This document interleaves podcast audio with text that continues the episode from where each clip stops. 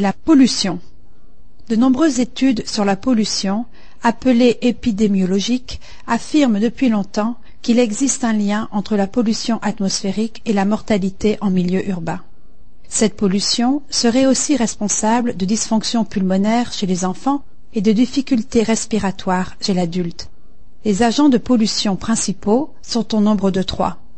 Le dioxyde de soufre lié au chauffage et aux activités industrielles, les fumées noires provoquées par l'industrie et les véhicules, et enfin les oxydes d'azote émis par les moteurs de véhicules.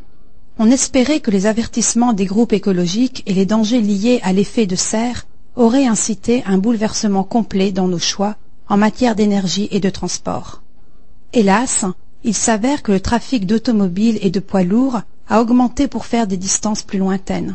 De même, pour des trajets de moins de 80 km, c'est-à-dire pour se rendre de la banlieue au centre-ville, nous employons de plus en plus notre voiture. Il a été prouvé que les trois quarts de la pollution proviennent de ce transport. En revanche, les transports en commun sont de plus en plus employés à l'intérieur du centre-ville.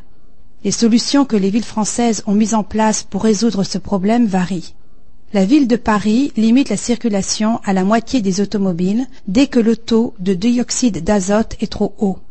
Ainsi, pendant certaines périodes, Seules les voitures portant un numéro pair sont admises dans la ville. Puis vient le tour de celle avec un numéro impair. La ville de La Rochelle, elle, met à la disposition de chacun et chacune des vélos gratuits en centre-ville. En général, on conseille aux automobilistes de prendre soin de leur voiture, de marcher ou de pédaler au lieu de se déplacer motorisé.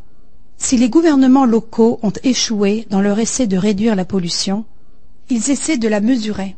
En effet, chaque métropole française a un réseau de surveillance de la qualité de l'air.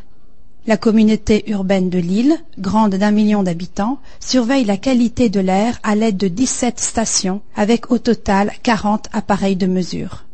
Ces instruments de contrôle sont importants car ils aident à prévoir un taux intolérable et à prendre des mesures en conséquence.